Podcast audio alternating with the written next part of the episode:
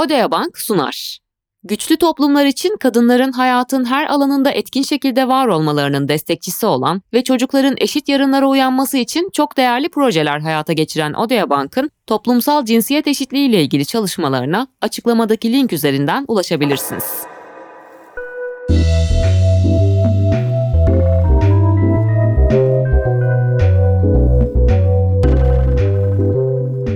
Kurumsal Yaşamda Kadın podcast serimize hoş geldiniz.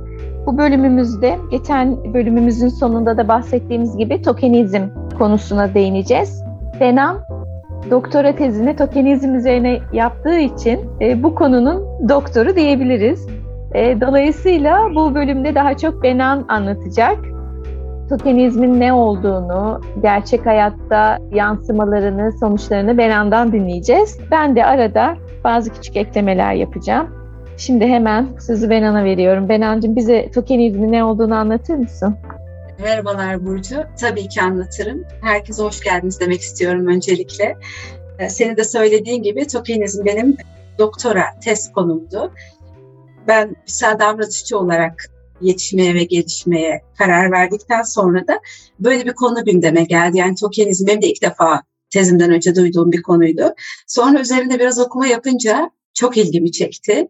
Ve aslında bir kadın olarak neyi niye yaşadığım, neyi niye yaşadığımız sorularının ya bu tip soruların cevabını da bana verecek olan konunun bu olduğunu gördüm. Yani tezimi yazarken aslında sadece burada bir bilimsel çalışma yapmadım. Kendi yaşantımdan da çok paylar buldum. Çok neden sonuç ilişkileri kurdum. O yüzden kıymetli bir konu.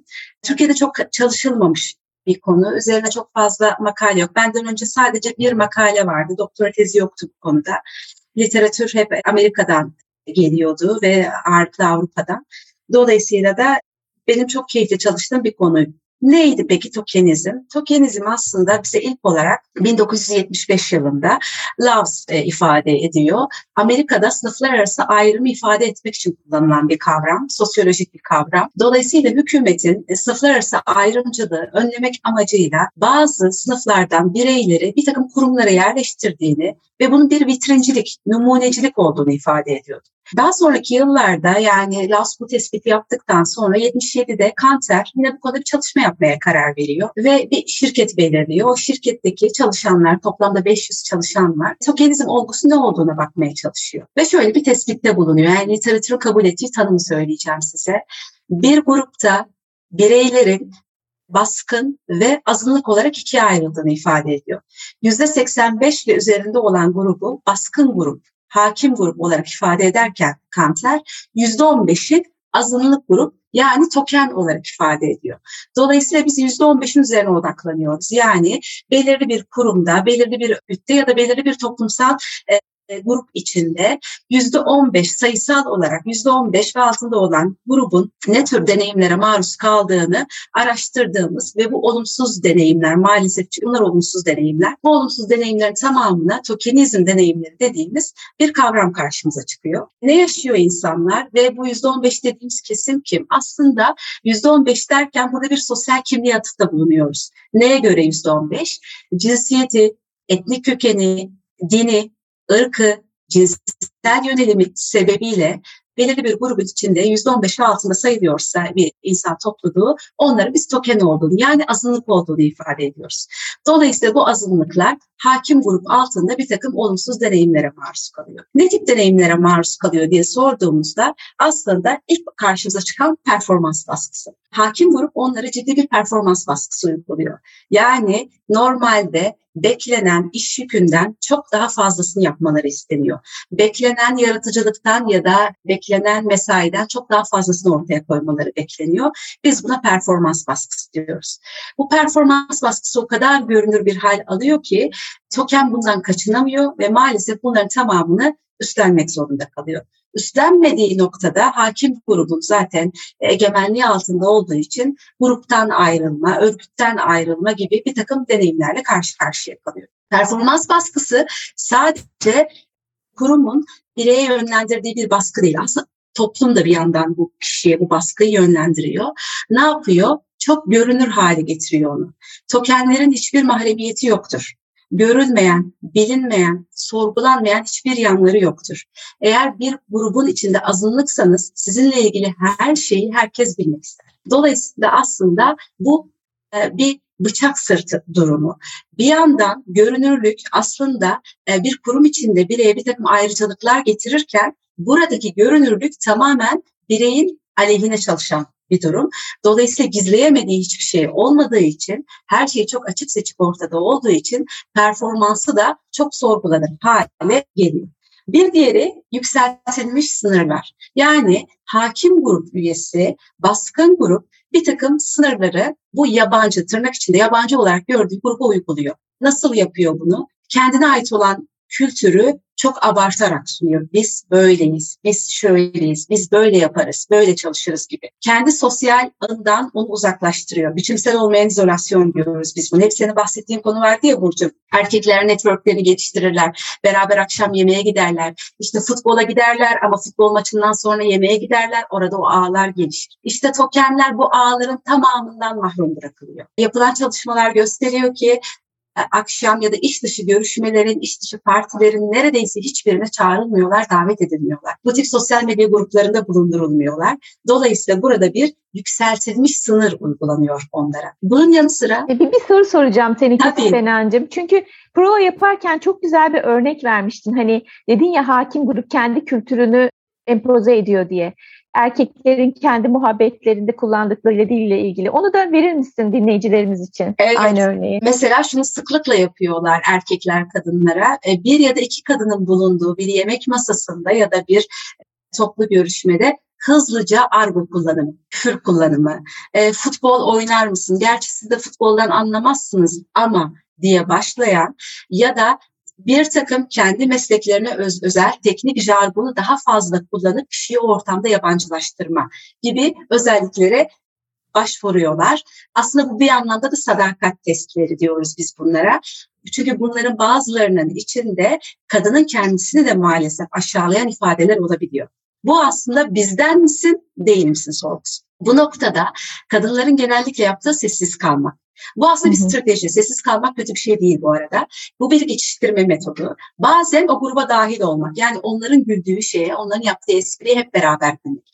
Bu da aslında süreci geçiştirmek. Nitekim bu tip durumlarda uzun vadede hedefe odaklanan kadınların biz bunları geçiştirmesi gerektiğini ifade ederiz. Belirli bir süre ama ondan sonrasında tabii ki hakim gruba dahil olmama ya da onun empoze ettiği bir takım doğruları eğer yanlışsa değiştirme noktasında tabii ki bir takım faaliyetleri olacak. Onları da e, ilerleyen e, şeylerde söyleyeceğim bölümlerde. Yükseltilmiş sınırlar böyle uygulanırken kadınlara bir taraftan da rol kuşatması uygulanıyor. Yani Kanter'in bulduğu bir diğer boyutta rol kuşatması. Aslında erkekler kadınlara dört tip rol ataması yapıyor. Ve biz bu dört tip rol atamasından birini maalesef toplumsal cinsiyet normlarımız gereği de seçmek zorunda kalıyoruz. Bu bazen annelik oluyor. Bilirsin sen de Burcu. Bazen bazı iş yerlerinde bazı kadınlar çok annedir. Sorarlar. Ne yedin sabah? Sıkı giyinmemişsin sen. E böyle az yersen hasta olursun tabii gibi. Bazı kadınlar bu rolü biçer kendilerine. Aslında bu bir koruma metodu annelik rolü. Çünkü erkekler dediğim gibi bize dört rol veriyorlar ve bu dört rolden biri annelik oluyor. Bazı kadınlar bunu kabul eder. Bir diğeri cinsel obje rol. Yani bir örgütsel yaşamda bir kadın feminen özelliklerini daha belirgin hale getiriyorsa giysileriyle, davranışlarıyla, saçıyla, aksesuarıyla maalesef erkeklerin gözünde cinsel obje olarak algılanmaya başlıyor. Bu tehlikeli bir nokta çünkü bu bir takım dedikodulara, yaftalamalara, etiketlemelere sebep oluyor ki uzun vadede hem bireyin kendisine hem de örgütteki kadınların tamamına zarar veren bir durum. Tacize bir, de sebep olabiliyor değil mi? Kesinlikle. Aynen öyle. Çok doğru bir yere aslında temas ettin. Tacize de sebep oluyor. Dolayısıyla kadınlar genellikle e, bu rolü benimsemek istemiyorlar. Yani bu rolden kaçınıyorlar. Onun da örneğini vereceğim.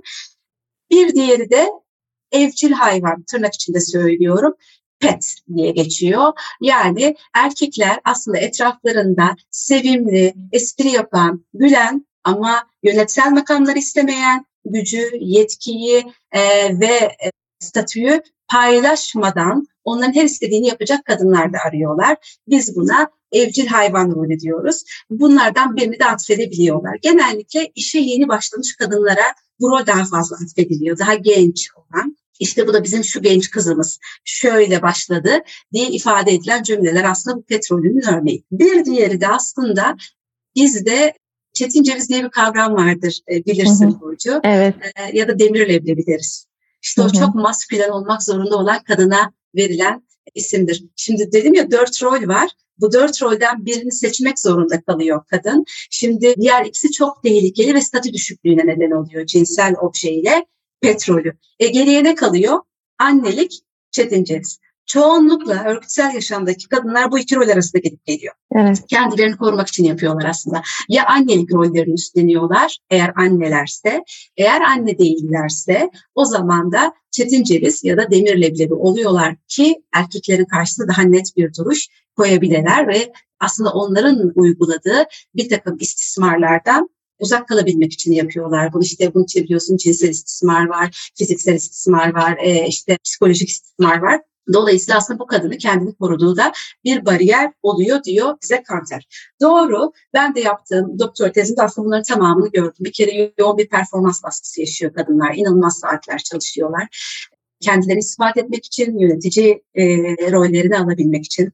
Öte taraftan erkeklerin onla- onlara uyguladığı sınırlara maalesef maruz kalıyorlar. Yine birçok kadın bana bunu söyledi. İşte toplantılara davet edilmiyorum ama ben bunu çok sonra fark ettim. Çünkü aynı grupta, aynı ofiste çalışan erkeklerin bir WhatsApp grubu varmış. Onlar oradan gün içinde programlarını yapıyorlar. Hatta öğle yemeklerini de organize ediyorlar. Afiyet olsun deyip çıkıyorlar ona. O tek başına bütün gününü geçiriyor gibi. Bir diğeri zaten söylediğim gibi rol kuşatmasıydı. Ya anneliği üstleniyor kadın ya da o e, çetin ceviz, demir leblebi dediğimiz o maskülen kadın ortaya çıkıyor. Daha az aksesuar, daha az feminen rol, daha maskülen koyu renk giysilerle kendini ön plana çıkarıyor. Bir diğerinde de aslında bize vurgulanan bir deneyim statü farklılığı. Aslında bunu ortaya koyan Kanter değil. Kanter bize temel olarak üç tip deneyimden bahsediyor. Performans baskısı, yükseltilmiş sınırlar ve rol kuşatması. Daha sonrasında Yoder özellikle 90'lı ve 2000'li yıllarda bu konu üzerine çok çalışıyor ve Kanter'e bir eleştiride bulunuyor. Diyor ki boyutlar eksik. Çünkü sen Hı hı. burada aslında statü farklılıklarından bahsetmiyorsun. Ne demek diye sorduğumuzda statü farklılığı, sosyal kategorizasyonda, sosyal kimlikte maalesef bazı kimlikler düşük statülü, bazı kimlikler de yüksek statülü kabul ediliyor. Nedir bunlar? Erkek olmak bir cinsiyet e, tanımı itibariyle yüksek statülü bir durum. Erkek olmak sizi önden başlatıyor. Başka bir örnek beyaz olmak. Yine yüksek statüye örnek. Yani bu noktada ne oluyor? Kadın olmak, koyu tenli olmak, genç olmak, engelli olmak gibi statüler aslında düşük statüye işaret. Dolayısıyla bir token hem bulunduğu grupta azınlıksa hem de bu statülerden birine sahipse deneyim ağırlaşıyor. Yani sadece sayısal orana bakmamak lazım diyor Yoder. Kanter'e e, yönelttiği eleştiri bu. %85 ile Evet. %15'e bakamayız diyor.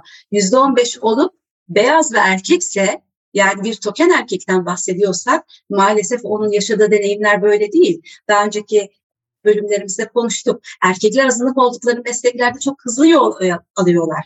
E, cam, Cam asansördü değil mi bu? aynen öyle. Cam, yürüyen merdiven, cam asansöre e, hemen geçiyorlar ve yönetsel görevler alıyorlar. O halde bir token kadınla bir token erkeğin yaşadığı deneyim aynı mı diye soracak olursak katı suretle aynı değil. E, bir diğeri mesleki uyumsuzluk. Yani kadın zaten iş hayatında azınlık.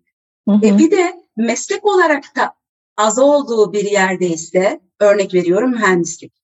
Azınlığın Hı hı. azınlığı diyor bunlara lafz. Çifte aykırılar. Minority of minorities. O kadar kötü bir şey ki bu azınlığın azınlığı olmak. Çünkü kendinizi savunacak alanlarınız azalıyor. Dolayısıyla azınlığın azınlığı olduğunuzda e, yine durum, deneyimler daha ağırlaşıyor. Buna vurgu yapıyor diyor der Kanter'e ek olarak. Ve sonra bir şey daha söylüyor bize. Müdahalecilik çok önemli bir konu. Çünkü siz token olarak düşük statülü bir tokenseniz müdahalecilik deneyimiyle de karşı karşıya kalıyorsunuz. Ne demek bu? İşten bezdirme, ücret eşitsizliği, kısıtlanmış fırsatlar, yükseltilmiş çıtalar gibi o biçimsel izolasyonu ve biçimsel olmayan izolasyonu zaten söyledik. İnanılmaz başka çok daha ağırlaşan deneyimlerle e, karşı karşıya kalıyorlar. İfade etmek istediğim şu ki bugün Türkiye'den örnek veriyorum Müslüman bir öğrenci Amerika'ya okumaya gittiğinde bir token olarak deneyimleriyle Amerika'dan Türkiye'ye gelen işte örnek veriyorum Ankara'da, İzmir'de, İstanbul'da okumak isteyen bir öğrencinin deneyimleri aynı değil. Çünkü statü itibariyle bir Amerikan vatandaşı olmak yüksek statüye eşdeğer. Dolayısıyla buradaki Evet. tokenlik onun tamamen lehine bir zemin hazır- hazırlarken bizden buradan giden öğrencinin token olmak aleyhine bir zemin hazırlıyor. O yüzden Evet. bu noktada aslında ben de tezimde e, Yoder'in belirlediği bağlamlara katıldım ve tespit ettim. Benzer şekilde kadın ve erkeklerin token deneyimlerinin aynı olmadığını tespit ettim ki 42 kişiyle görüştüm. 21 kadın 21 erkekle görüştüm. Yani 21 kadın token 21 erkek tokenle görüştüm. Erkeklerin deneyimleri neredeyse tamamıyla pozitif ama kadınların Evet. deneyimleri neredeyse tamamıyla negatif. Hal böyle olunca biz müdahalecilik deneyimini tabii üzerinde durmak zorundayız. Bunlardan bahsetmek zorundayız. Mesela Amerika'da yapılmış bir çalışmadan hemen e, bir deneyden daha doğrusu bahsetmek istiyorum size. 50 kişilik bir katılımcı grubu hazırlanıyor. Bu 50 kişi bir eğitime götürülüyor. Burada sadece 3 kadın var ve 47 erkek var. 47 erkekten birinin çok dikkat çekici kırmızı çilekli bir kravatı. Hı hı. Eğitim bitiyor. Eğitimin sonunda katılımcılara şu soru soruluyor. Kimleri hatırlıyorsunuz bu eğitime katılanlardan? Aslında beklenen nedir? O kırmızı çilekli kravatlı adamı hatırlamak. Fakat enteresan bir şekilde kimse onu hatırlamıyor Burç biliyor musun? Herkes o üç kadını hatırlıyor. O üç kadının baştan aşağıya ne giydiğini, ne taktığını, hangi kurumlardan geldiğini ve isimlerini tek tek söyleyebiliyorlar. Dolayısıyla Senin söylediğin görünürlük bu değil mi Aynen. Bena'cığım? Görünürlük, visibility o kadar rahatsız edici bir şey ki çünkü mahrem bir alanınız yok. Gizleyebilecek bir şeyiniz yok. Her şey ortada ve bu çok kötü bir şeye de dönüşüyor. İntikam, intikam endişesi. Çünkü token olmak neydi? Performans baskısını getiriyordu değil mi? Kadın çok çalışmak zorunda kalıyor. Çok çalışıyor, başarılı oluyor. Buraya kadar sorun yok. Ama egemen grup bunu istemiyor. Dolayısıyla orada bir intikam hedefi o- haline gelmeye başlıyor. Yani o alt olan, o baskın olmayan kişinin derhal kurumdan, gruptan uzaklaştırılması gerekiyor. Mesela Kanter'in yaptığı çalışmada bu bir satış şirketi e, çok başarılı olan bir kadının e, bir yıl boyunca performans hedefini tutturan bir e, satış uzmanı kadının bir sonraki yıl biz terfi etmesini beklerken iş hakkının feshedildiğini öğreniyoruz. Dolayısıyla aslında bir yandan token olmak, başarılı olmak e, size bütün kapıları açacak zannediyorken biz aslında çok tersi, çok daha kötü bir şeye sebep olabiliyor. Dolayısıyla biz buna bir noktada e, token döngüsü diyoruz. E, bir e, döngünün içine giriyor token. Başarılı da olsa, başarısız da olsa maalesef o token olmanın deneyiminden kurtulamıyor. Burada o yüzden sayısal çoğunluk olmanın da bir önemi yok. Çünkü Kanter bize şunu söylüyor aslında. %15'in üzerine geçerse sayı bu deneyimden kurtulabiliriz. Hayır aslında bu da değil. Yani %15 değil %20 olduğunda tokenlerin sayısı bu deneyim değişmiyor. Hatta daha fazla artıyor. Çünkü o zaman e, baskın grup sınır geçirgenliğinden korkuyor. Yani o diğer grubun onları alt etmesinden korkuyor. Peki o halde biz ne yapacağız? Kapsayıcılık. Yani biz artık e, farklılıkların yönetimi, farklılıkların kapsayıcılıkla yönetim noktasına gelmeliyiz. Senin güzel bir örneğin vardı. Birazdan isteyeceğim onu senden yönetim kurulları ile ilgili. Bizim yapmamız gereken şey kadınların e, tamam o zaman yüzde on beş olmasınlar da yüzde yirmi olsunlar demek değil. Kadın ya da erkek, e, koyu tenli, açık tenli ya da renkli bu hiç önemli değil. Bizim burada yapmamız gereken bireyin yeteneklerinin, farklılıklarının, kabiliyetlerinin örgüte ne kazandıracağına bak. Bu engelliler için de geçerli. Biliyorsun Apple böyle bir probleme takıldı. Yani hani o bir ses tanıma mekanizması kurdu ve aslında orada engellilere yönelik bir takım şeylerin olmadığını fark etti. Yani ama bunu ancak bir engelli çalışan fark edebilir. İşte parmak tanıma sisteminde bir hata olduğunu fark etti. Ya da kullanılan yazılımların eksik olduğunu fark etti. O yüzden bizim örgütlerden beklentimiz aslında bütün farklılıkları barındıran bireylerle beraber çalışmaları. Çünkü her birinin farklı bir bakış açısı var. Yaşlı keza öyle, genç öyle, engelli olan öyle, engelli olmayan öyle. Etnik köken farklılıkları da farklı kültürel özellikler ve buna bağlı olarak farklı yaratıcılık alanları getiriyor. Benzer şekilde farklı dini inançlar da farklı bir takım etkiler getirebiliyor kuruma, farklı bakış açıları getirebiliyor. Dolayısıyla böyle Evet. değerlendirdiğimizde bizim yapmamız gereken şey kurumlarda kapsayıcılığı ön plana çıkarmak. Yoksa hani tokenizmle ilgili olarak bizim söylemek istediğimiz ya yüzde on beşse olmaz o iş, yüzde yirmiye çıkarırsanız biz burada anlaşırız demek değil. Kapsayıcılığı Keşke rakamlarla olsa değil mi? Kesinlikle keşke rakamlarla olsa ama biz rakamlar üzerinden bakamıyoruz. Azınlık olmak e, bireysel strateji e, getiriyor. Yani eğer bir yerde azınlıksanız kendi sorununuzu kendiniz çözmeniz gerekiyor. Bu bireysel strateji ve çok güç bir şey. Bir araya gelindiğinde de farklı yapılması gerekiyor. Yani sendika gibi organizasyonlarla çözülmesi gerekiyor. Ya da kadın birlikleriyle çözülmesi gerekiyor. Bu da ayrı bir bakış açısı getiriyor ama bizim burada yapmak istediğimiz şey aslında hani bir laf var ya üzüm mü yemek, balcı mı dönmek? Biz burada üzüm Evet. yemek istiyoruz. Örgütlerin tamamı bu. Sen de bir işletmeci olarak bilirsin ki örgütün iki temel amacı vardır. Varlığını devam ettirmek, karını sürekli kurmak.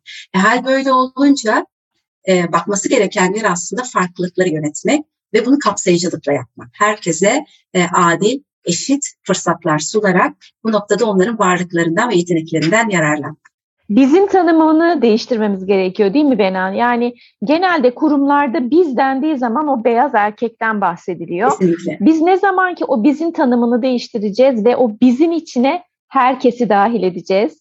Kadını, erkeği, türlü cinsel yönelimleri, türlü dini inançları, türlü etnik kökenleri, türlü statüleri, türlü geçmiş hikayeleri dahil edeceğiz. O zaman kapsayıcı olacağız. O zaman da belki tokenin de bir anlamı kalmayacak. Yani token diye bir kavramdan belki bahsetmeyeceğiz. Umarım. kolay gözükmüyor ama en azından yakın zamanda. Sen engellilerle ilgili Apple'ın deneyimini anlatırken izlediğim bir belgesel aklıma geldi. Dinleyicilerimiz de eğer izlemedilerse Coded Bias diye bir belgesel var. Ve bu Coded Bias e, artık sıklıkla kullandığımız yapay zekanın ve algoritmaların da insan deneyimine dayandığı için nasıl ayrımcı olduğunu gösteriyor. O belgeselin başında Afrika kökenli bir Amerikalı bilim kadını, bilim insanı, kadın bilim insanı şunu fark ediyor. Yüz tanıma var ya telefonlarda. O yüz tanıma siyah kadınların yüzünü çoğunlukla tanımıyor. Kesinlikle öyle. Çünkü beyaz kadın ve beyaz erkeğin yüzüne göre algoritma yazılmış. Ve bir deney yapmaya başlıyor. İşte o algoritmaya çok türlü çeşitli insan yüzü gösteriyor. En az hatayla her defasında tanıdığı yüz beyaz erkek yüzü. Yani bu da bize çok şey söylüyor. Aslında kadınlar toplumun içinde bile token du- durumundalar. Kesinlikle. Öyle değil mi? Evet. Ya aslında yüzde elli elliyiz topluma baktığınız zaman. Eşitiz Evet. ama eşit değiliz. Token durumundayız. Çünkü toplumda biz dediği zaman aslında erkeği kastediyor. Evet. İşte buradan da senin dediğine geliyoruz. Rakamlar bir şey ifade etmiyor. Kotalar bir şey ifade etmiyor. Ben e, de bu token konusunu hazırlanırken yeni araştırmalara biraz baktım ve şunu gördüm. Yönetim alanında token en çok yönetim kurullarında kadın temsiliyle ilgili çalışılmış. Sen de biliyorsun. Hani yönetim kurullarında evet kadınlar çok az. Ben çeşitlilik ve kapsayıcılık dersi vermiştim geçen dönem. Orada öğrencilerime bir ödev verdim. Türkiye'de borsada kayıtlı istedikleri bir şirketi seçip o şirketin yönetim kurulunun kompozisyonunu inceleyeceklerdi ve çeşitlilik açısından analiz edeceklerdi. Bana gören gelen ödevler içler acısı bir durumu göz önüne koyuyordu. Türkiye'de yönetim kurulu dediğiniz zaman belli bir yaş üstü erkekten bahsediyoruz. Evet. Sadece erkek de değil, belli bir yaş üstü. 50 yaş üstü ağırlıklı olarak. Bilhassa savunma sanayi, mühendislik gibi konularda kadın neredeyse hiç yok. Kadının olduğu yerlerde de yönetim kurullarında kadının olduğu yerlerde de şunu görüyoruz. Aileden kadınlar var. Yani o bir aile şirketi olarak kurulmuş. Aileden kadınlar işte eşler, kızlar gibi. Dolayısıyla gerçekten durumumuz bu konuda kötü. Bunu geliştirmemiz lazım. Nasıl geliştiriliyor dünyada? Yönetim kurullarına kadın kotası konuluyor. Fakat araştırmalar bize şunu gösteriyor ki yönetim kurullarına kadın kotası koymak aslında çok da bir fark yaratmıyor. sadece o kadınları biz token durumuna düşürüyoruz. Hani sen başta dedin ya numunecilik. Yani bizim yönetim kurulumuzda da kadın var. Vitrine de bir tane kadın koyduk. Bu mentaliteyle yapıldığı zaman aslında ne kapsayıcılıktan bahsedebiliyoruz ne de toplumsal cinsiyet eşitliğinden bahsedebiliyoruz. Yine araştırmalar şunu gösteriyor. Eğer bir şirketin yönetim kurulunda gerçekten kadın temsili varsa yani token değil, gerçekten kadın temsili varsa o şirketin hissedar değeri artıyor. Bu çok önemli. Bu ne demek? Bizim yönetim kurullarımız ne kadar çeşitlenirse o şirketin hem finansal performansı hem de genel performansı artıyor ve hissedarlarına sunduğu değer de artıyor. Dolayısıyla çeşitliliğin değerini er ya da geç öğrenmemiz gerekecek. Kültürel tokenizmden de bahsedebiliriz. Kültürel tokenizm dediğimiz şey göçmenler. Yani eğer biz kurumlarımızda göçmenleri böyle token statüsünde bir iki tane bulunduruyorsak bu da kültürel tokenizm. Başka enteresan bir çalışmaya denk geldim. O da Amerika'daki elit okullarla ilgili. Ivy League diye bir lig var biliyorsun. Bir takım belli başlı Amerikan üniversiteleri bu ligde, Harvard gibi. Bu okullarda yapılmış bir araştırma. Bu okullarda tabii ki çoğunlukla elit ailelerden gelme çocuklar okuyorlar. Fakat arada burslu ve başarılı elit ailelerden gelmeyen çocuklar da var. Araştırma şunu gösteriyor. Bu okullarda Ivy League, Ivy League okullarında statü azınlığı var. Yani düşük statüden gelen çocuklar azınlık oluşturdukları için token durumuna düşüyorlar ve token olmanın beraberinde getirdiği bütün negatif deneyimleri yaşıyorlar. Bu deneyimler sıklıkla da psikolojik deneyimler. Yani bu çocuklar depresyona giriyorlar, kaygı sorunları yaşıyorlar ve işin en kötüsü de yardım almaya da çekiniyorlar. Çünkü yardım almakta bu token durumundaki e, genç çocuklar için kabul edilemez bir durum olarak görülüyor. Bir başka ilginç çalışma Marvel filmleri ve çizgi romanları ile ilgiliydi. Hepimiz biliriz ki Marvel filmlerinde ve çizgi romanlarında kahramanlar genelde beyaz erkeklerdir. Dünyayı kurtarmaları için hep beyaz erkeklere güveniriz. Fakat tabii son zamanlarda kapsayıcılık ve çeşitlilik konularının gündeme gelmesi ve bir toplumsal baskı oluşturulmasıyla işte Marvel'de de ve bu tarz filmlerde de siyah kahramanlar, kadın kahramanlar, hatta Müslüman kadın kahraman bile gördük. Fakat benim denk geldiğim araştırma diyor ki Marvel'in çizgi romanlarında ve filmlerinde bu tarz azınlıklara yer vermesi aslında çok da bir işe yaramıyor. Neden yaramıyor? Çünkü filmleri analiz etmişler ve filmlerde bu karakterlerin derinliğinin olmadığını görmüşler. Yani aslında Marvel ne yapmış? Tam olarak numunecilik yapmış. Bizim Müslüman kadın kahramanımız da var. Kadın kahramanımız da var. Siyah kahramanımız da var diye numunecilik yapmış. Biz ne bekliyoruz? Derinlikli karakterler yazmalarını bekliyoruz azınlıklara. Bir başka örnek moda dünyasından Halime Aden diye bir başörtülü Müslüman kadın süper model var. Ve bir token durumunda tabii ki. Çünkü biliyorsun ki genellikle moda dünyası başörtülü kadınlara açık değil. Halime Aden birkaç yıl bir süper model olarak çalıştıktan sonra bir açıklama yapıyor ve diyor ki ben artık buna devam edemeyeceğim. Yani bu token konumunun getirdiği dezavantajlar ve olumsuzluklarla mücadele edemiyor ve e, bırakıyor modelliği. Gördüğümüz gibi dünyamız kapsayıcı değil maalesef. Kadınlar ve azınlıklar azınlık olmanın bütün olumsuz sonuçlarını hem toplumun her parçasında hem de iş dünyasında sıklıkla yaşıyorlar. Dolayısıyla az önce yani başta da söylediğim gibi bizim tanımını değiştirmemiz gerekiyor bizim. Bizim tanımını değiştirdiğimiz zaman çok şey değişecek. Sadece bizim tanımını değiştirmekle de yetmeyecek. Karar mekanizmalarında azınlıkların, kadınların yer alması lazım. Bir kitap okumuştum, şimdi ismini hatırlayamıyorum. Kitap şunu söylüyordu. Şehir planlamaları erkekler için yapılmış. Çünkü şehir planlamalarını erkekler yapmış. Dolayısıyla şehir planını erkekler yapınca nerelere otobüs durağı koyacağız? Bu erkeklerin ihtiyacına göre belirlenmiş. Ve bu kitapta bilimsel olarak rakamlarla ispat ediyordu ki bir annenin pusetiyle bir annenin nerelere gitmesi gerektiği, ne kadar yol alması gerektiği bunlar hesaba katılmadığı için hayat pusetli bir anne için çok zor. Neden pusetli bir anne diyoruz? Çünkü zaten toplum diyor ki anne çocuğun. Puseti toplum zaten annenin eline yakıştırıyor. Dolayısıyla kadını toplumun içindeki bu token durumundan da kurtarmamız gerekiyor. Son olarak çok güzel örnek verdin. Demir leblebiden bahsettin. Erkekleşen kadınlar, e, demir leblebi rolünü kabul eden kadınlar. Bizim politik tarihimizde de demir leblebiler var. İlk aklıma gelen Tansu Çiller. O da bir tokendi. Öyle değil mi? Şimdi Meral Akşener. Meral Akşener de bir token. Televizyonda gördüğümüz zaman Meral Akşener'i yanında yüzlerce erkekle görüyoruz. Başka kadın görmüyoruz öyle değil mi? Ve Meral Akşener de Tansu Çiller de kadın olduklarını unutturmak ihtiyacı hissediyorlar bilinçaltından. Çünkü anca öyle var olabiliyorlar. Bunu konuşmalarından, tavırlarından, kıyafetlerinden görüyoruz. Ya da bazen annelik rolüne de bürünüyorlar. Tansu Çiller ben sizin annenizim, ben sizin ananızım derdi. Belki hatırlayanlar olur. Ve sözümü komik bir şeyle bitirmek istiyorum. Bu bölüme çalışırken Benan bir e, hatırasından bahsetmişti.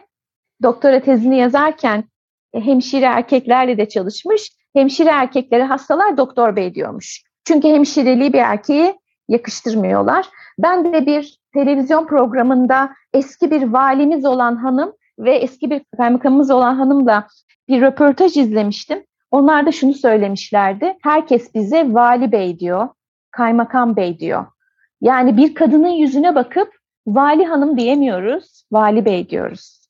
Çünkü o pozisyonlara kadınları yakıştırmıyoruz ve kadınlar da o pozisyonlarda token olarak kalıyorlar. Benancığım benim söyleyeceklerim bu kadardı. Sen eklemek isteyeceğin şeyler varsa.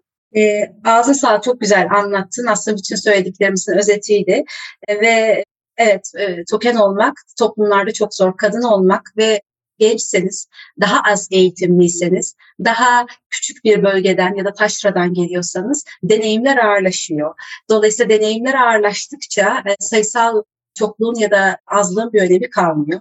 Maalesef örgütler bunu vitrin olarak kullanıyorlar. Bir kadın aman alalım ya da bir göçmen e, bulunduralım gibi. Böyle bakılmaması lazım. Ki bana sorarsan Burcu önümüzdeki yıllarda tokenizmi çok daha fazla konuşacağız. Çünkü dünya ciddi bir göç dalgası içinde, ciddi bir savaş içinde. Dolayısıyla her ülkeden, her ülkeye e, işte Rusya'dan, Ukrayna'dan görüyoruz Suriye'den, Irak'tan, İran'dan e, göçler e, artıyor. Dolayısıyla aramızdaki tokenlerin sayısı hızla artacak. Hal böyle olunca biz zaten dilimizi değiştirmek zorundayız. Yoksa kolektif bir mücadeleye girecek ve kolektif mücadeleler maalesef iyi sonuçlar doğurmuyor. Dünya bunun örnekleriyle dolu.